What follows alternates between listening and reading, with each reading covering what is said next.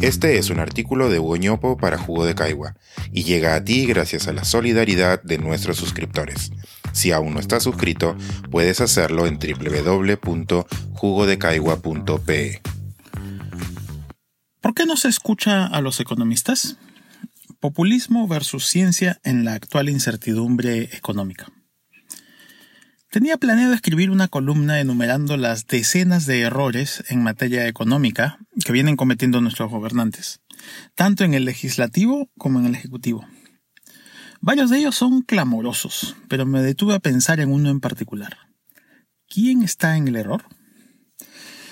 Cuando las economías del mundo se detuvieron intempestivamente, dejaron de producirse muchos bienes, Pongamos como ejemplo los chips, esos minúsculos circuitos semiconductores que ahora son parte de aparatos como los teléfonos celulares, televisores, hornos microondas, carros, barcos, aviones y maquinarias de las fábricas. Imaginarán que al parar la producción de chips, se detuvo también la producción de muchos otros bienes. Sigamos con el ejemplo y pensemos en las máquinas de las fábricas.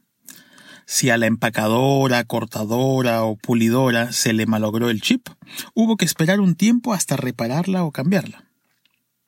Entonces los productos que había que empacar, cortar o pulir también tuvieron que parar su producción. Este es un ejemplo muy básico de lo que se conoce como la cadena de suministros.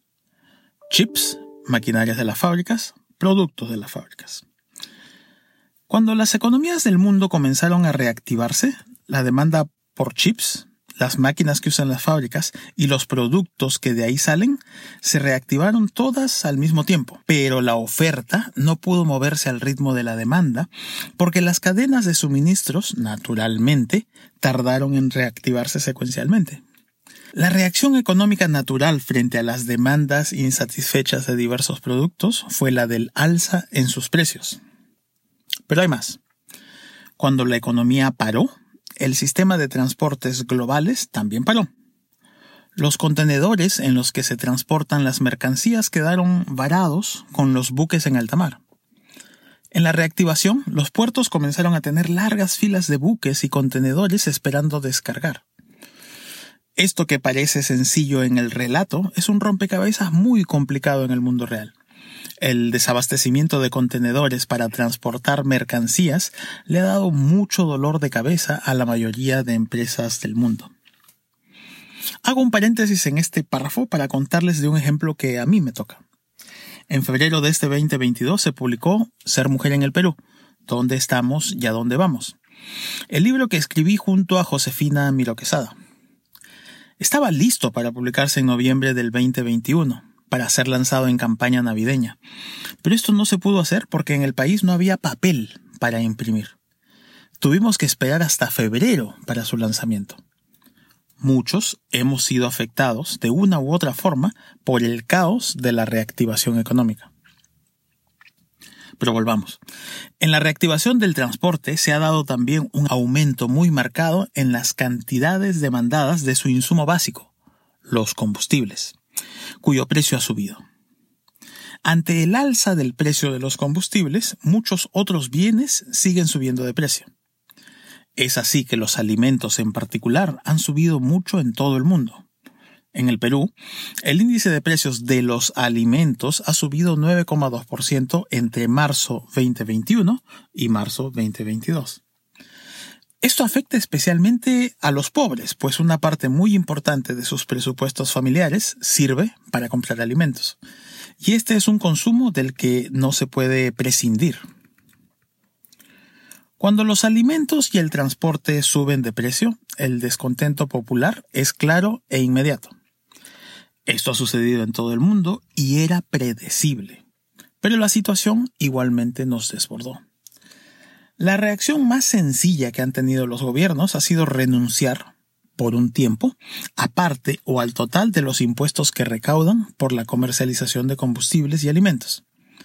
David Rivera reportó en una columna el domingo que de 70 países analizados, 55 han seguido tal camino.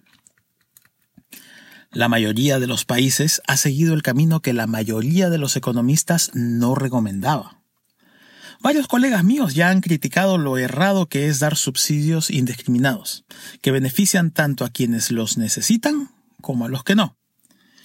Además, se ha argumentado acertadamente que no toda la rebaja de impuestos es aprovechada por el consumidor final. Parte de las rebajas se quedan con los productores, los intermediarios y los comercializadores finales. Solo una fracción del ahorro va a los hogares consumidores. De hecho, eso es lo que ha sucedido con la rebaja de los impuestos de los combustibles. La semana pasada, el ministro de Defensa, después de constatar ante las cámaras de televisión que los precios no han bajado, prometió, entre comillas, tomar acción. Pero nada ha sucedido.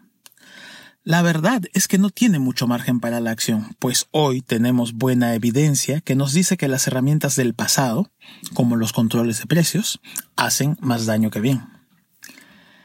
Así las cosas, hubiera sido mejor entregar ayuda social focalizada a hogares pobres, o a grupos de ellos, como los comedores populares.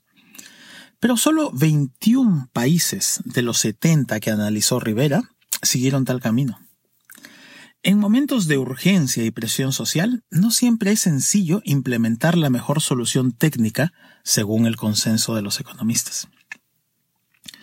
Si la mayoría de los hacedores de política en el mundo prefieren no implementar la solución teórica que proponen los científicos sociales, algo anda mal en el diálogo entre los teóricos y los prácticos.